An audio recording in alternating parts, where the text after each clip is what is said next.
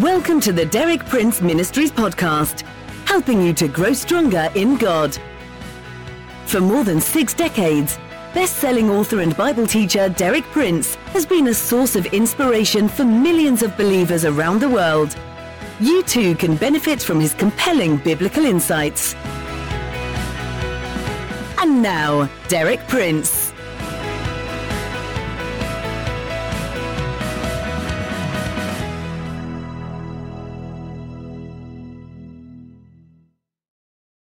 It's good to be with you again at the beginning of a new week. The theme for my talks this week will be Pride versus Humility. Behind this title, there lies a law that operates throughout the universe, a law that affects every one of us, a law that operates in every one of our lives. You see, there are various kinds of laws that operate throughout the universe. There are physical laws, but there are also spiritual laws. Now, many of us are acquainted in some degree with the physical laws that govern our lives and govern the physical universe. For instance, the law of gravity. No normal person today would step out of a fourth floor window into nothing and expect not to fall. We know there's a law that dictates the results of such an action. And we do not expect to break such a law and get away with impunity. As a matter of fact, we really don't break God's laws, whether they're physical or whether they're spiritual. If we go against them, they break us. This is true of the law of gravity. The man who steps out of the fourth floor window into nothing doesn't break the law of gravity, the law of gravity breaks him. And the same is true, but many people do not realize it, also in the spiritual realm. There are spiritual laws that govern what happens to us, what happens in our individual lives, and what happens in the universe at large. It's one of these universal spiritual laws that I want to talk about in this week's talks. The law is stated for the first time in the New Testament by Jesus himself in Matthew chapter 23 and verse 12. Jesus says, For whoever exalts himself will be humbled, and whoever humbles himself will be exalted. This same law is repeated twice more in the New Testament. Each time it comes to us from the lips of Jesus himself. So we see that this is a law to which Jesus attached particular importance. He laid special emphasis upon it. He continually reminded his hearers there's a law at work in your lives, a law that governs the universe. And this law relates humility and pride. And it says this Whoever exalts himself, whoever exhibits pride, will be humbled. Whoever humbles himself, whoever exhibits humility, will be exalted. This is universal. It applies anywhere, to any person, any time, any situation. I've summed it up once or twice in the phrase, the way up is down. The way down is up. If you want to go up, start by going down. But if you start by going up, you'll end by going down. That's a universal law. Whoever exalts himself will be humbled. Whoever humbles himself will be exalted. We note there that it's our responsibility to humble ourselves. Jesus always says, He that humbles himself. He places the responsibility on the person concerned. Humility is not a nice religious emotion. As a matter of fact, humility really doesn't operate primarily in the area of the emotions. Sometimes we try to feel humble, and we almost pinch ourselves to see if we're really feeling humble enough. That's a mistake. Humility is not in the area of the emotions. Humility is in the area of the will, and it's expressed in action. We can humble ourselves by a decision of our wills. No one else can do the same that we must do for ourselves.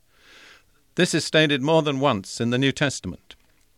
For instance, in James chapter 4 and verse 10, Humble yourselves before the Lord, and he will lift you up. You notice again the same law is at work. The way up is down. Start by going down, you'll end by going up. Humble yourselves before the Lord, and he will lift you up. Notice there, humble yourselves. Don't ask somebody else to do it. And again, in 1 Peter chapter 5 verses 5 and 6, clothe yourselves with humility toward one another, because God opposes the proud, but gives grace to the humble. Humble yourselves, therefore, under God's mighty hand, that he may lift you up in due time. Again, the same emphasis humble yourselves. You have to do it. And again, the same guarantee that if you do humble yourself, God will lift you up. Peter uses there a metaphor from putting clothes on. He says, Clothe yourselves with humility. That's a vivid metaphor because it expresses the fact that normally a person clothes himself. He does not expect somebody else to do it for him. So we are required to clothe ourselves with humility. In Phillips' translation, he brings out a very important point he says, wear the overall of humility in serving one another. Because that word that's translated clothe yourselves refers to a particular garment, a particular type of apron, which in the time of the New Testament was a distinctive garment worn only by slaves. So, what Peter says is put on the garment that indicates you're a slave, put on the overall that indicates you're there to serve, and that is clothing yourself with humility. So, you see that always it's a decision of our will that's expressed in the way we behave. Now, God can create circumstances in order to help us to humble ourselves, but only we can make the right response. Notice what is said here in Deuteronomy chapter 8, verses 2 and 3, about the way that God dealt with Israel in the wilderness after He brought them out of Egypt. Remember how the Lord your God led you all the way in the desert these forty years to humble you and to test you in order to know what was in your heart whether or not you would keep his commandments. He humbled you, causing you to hunger, and then feeding you with manna, which neither you nor your fathers had known, to teach you that man does not live on bread alone, but on every word that comes from the mouth of the Lord. So, because God needed to deal with pride in Israel after they'd been redeemed out of Egypt, he created a special situation. He put them in the wilderness, and he made them dependent upon him in the most clear and obvious way for their water that they drank, for their food that they ate. He showed them their total dependence upon Him. In this sense, He humbled them. He created a situation in which the reasonable response would have been for them to humble themselves, to acknowledge their total dependence upon God. But an interesting historical fact is this that the majority of the Israelites never really learned that lesson. So, though God humbled them, they did not humble themselves. And that's something that we all need to lay hold of. God can create the situation and the circumstances, God can help us, but only we can really humble ourselves. It rests with a decision of our wills. Humility, then, is a decision of the will. This decision, having been made, must be expressed in the appropriate action. Jesus gives a vivid example in Luke chapter 14, verses 7 through 11, where he speaks about how people conducted themselves when they'd been invited to a wedding feast. And he gave each person who received an invitation two alternatives, two different ways they could act. This is what he says. When he noticed how the guests picked the places of honor at the table, he told them this parable When someone invites you to a wedding feast, do not take the place of honor, for a person more distinguished than you may have been invited. If so, the host who invited both of you will come and say to you, Give this man your seat. Then, humiliated, you will have to take the least important place. But when you are invited, take the lowest place, so that when your host comes, he will say to you, Friend, move up to a better place. Then you will be honored in the presence of all your fellow guests. For every one who exalts himself will be humbled, and he who humbles himself will be exalted. You see, Jesus returns to that law that we've already looked at. Everyone who exalts himself will be humbled, and he who humbles himself will be exalted. And he illustrates it with the example of the guests at the wedding feast. What he's saying, in effect, is when you're invited to a wedding feast, there are places of honor and there are places of less honor. When you enter that feast, don't seek out the most honorable place, seek out a humble place and sit there. You see, humility is expressed in the appropriate action. The appropriate action is take a low place.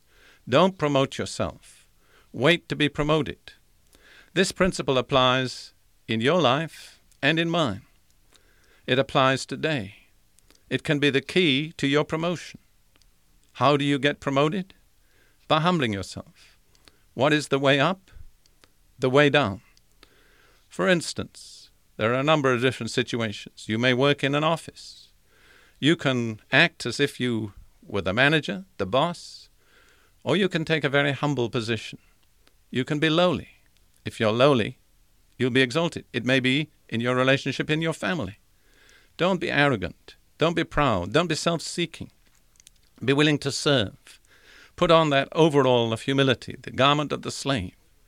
God will see to it that you're exalted. There are countless other situations in which this principle applies. Let me close by quoting a little poem I love from John Bunyan.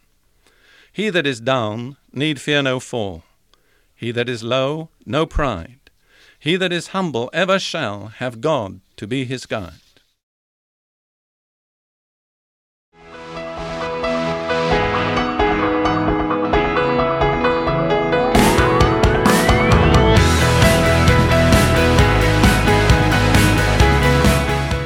Thank you for listening. For more inspiring teaching, visit our website at dpmuk.org forward slash podcast. And like our page at facebook.com forward slash dpmuk to join our online community. Derek Prince, teaching you can trust.